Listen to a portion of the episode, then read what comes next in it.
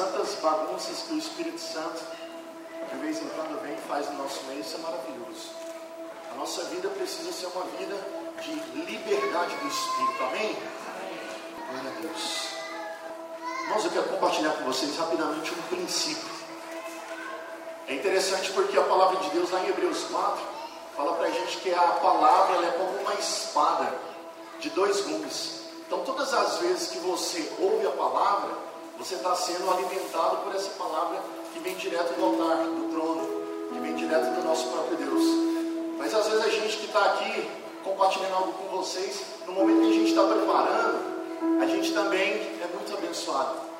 Durante essa semana, enquanto eu compartilhava essa palavra com algumas pessoas, o Senhor, Ele trouxe no meu coração um princípio muito simples, de uma passagem que muita gente conhece e às vezes, por conhecer tanto e ser tão comum no nosso dia a dia, a gente não para para pensar um pouco sobre isso. Em, lá no Evangelho de Mateus, no capítulo, no capítulo 6, no verso 24, tem aquela passagem que diz né, que Jesus, no Sermão da Montanha, está ensinando para nós através de um princípio básico. Ele diz que é impossível que nós sirvamos a dois senhores. Fala que é impossível a gente servir a dois senhores. E ele encerra o versículo falando que é impossível você servir a Deus e a quem mais? Ao dinheiro. E é interessante que na atual realidade que nós vivemos hoje, é impossível nós não colocarmos o dinheiro numa posição de necessidade. Nós precisamos. Para tudo que a gente vai fazer, para comprar, para vender, para se relacionar, nós trabalhamos, nós vendemos o nosso tempo para que nós possamos ter um retorno financeiro em relação a isso. E refletindo sobre esse versículo, é interessante que Jesus, em momento nenhum, está falando que você não pode se relacionar com o dinheiro. Ele só está falando que o dinheiro não pode ser o seu Senhor.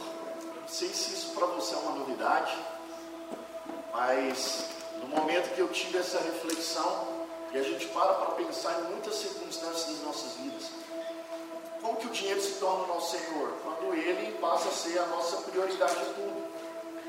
Quando eu trabalho para ter o dinheiro, quando eu deixo de fazer coisas por causa do dinheiro, quando eu coloco o dinheiro numa posição na qual ele não pode estar. Deixa eu falar para vocês, o dinheiro, ele é um ótimo servo, mas ele é um péssimo senhor. Você não pode ter o dinheiro como seu senhor, porque isso vai te levar para caminhos de perdição. René, mas como que eu faço então para poder ter uma realidade em relação a isso que você está falando? É muito simples. Lá em Romanos, no capítulo 12, no verso 2, o apóstolo Paulo ele traz um versículo também que é muito conhecido, que vocês já ouviram. Não vos conformeis com este século, mas sede transformados pela renovação da sua mente. Então, como que você começa um processo de não ter, às vezes, a oportunidade do dinheiro se tornar um senhor na sua vida? Renovando a sua mente. Olha que interessante. Sei quantos aqui trabalham com o mercado financeiro ou estudam algo em relação às finanças, mas sempre que você lê um livro, que você vê uma aula, que você participa de algum seminário financeiro, um princípio que até o mundo ensina é: o dinheiro é o seu servo. O dinheiro trabalha para você. Você não pode trabalhar pelo dinheiro, mas o dinheiro tem que trabalhar para você. É a mesma coisa que Jesus falou lá no outro versículo. O dinheiro não pode ser o seu Senhor. Por isso eu tenho que ter a minha mente renovada. Como? Através da palavra de Deus. A partir do momento que eu começo a me alimentar da palavra de Deus, isso vai se tornando uma realidade dentro do meu coração e eu começo a ter os princípios não terrenos. Eu passo a não me conformar com esse século, mas eu passo a me conformar com aquilo que o Senhor falou na minha vida. Amém? René, mas como que eu renovo a minha mente então? Eu vou para a palavra. Lá em João 15, no verso 7, Jesus ele fala: Se você permanecer em mim e minhas palavras permanecerem em vocês, tudo que você pedir eu vou dar. Olha que interessante. Então, a gente não está falando de um Deus que regra, mas a gente está falando de um Deus que quer abençoar. Mas Deus pode te dar tudo aquilo que você quer? Não, porque às vezes nem você sabe aquilo que é bom para você mesmo. Por isso que ele fala: se minhas palavras permanecerem em vós.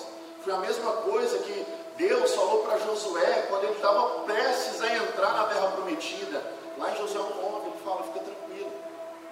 Lá em Josué 1,8 ele fala: filho, calma, medita na minha lei noite e dia, e assim você vai ter sucesso em tudo que você fizer. Onde você colocar a planta dos seus pés vai ser sucesso.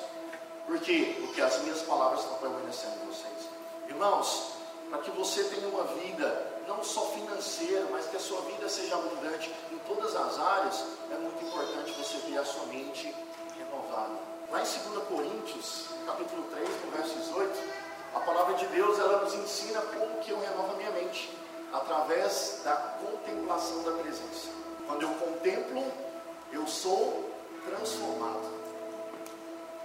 Quero te convidar nessa noite para você contemplar a presença do Senhor.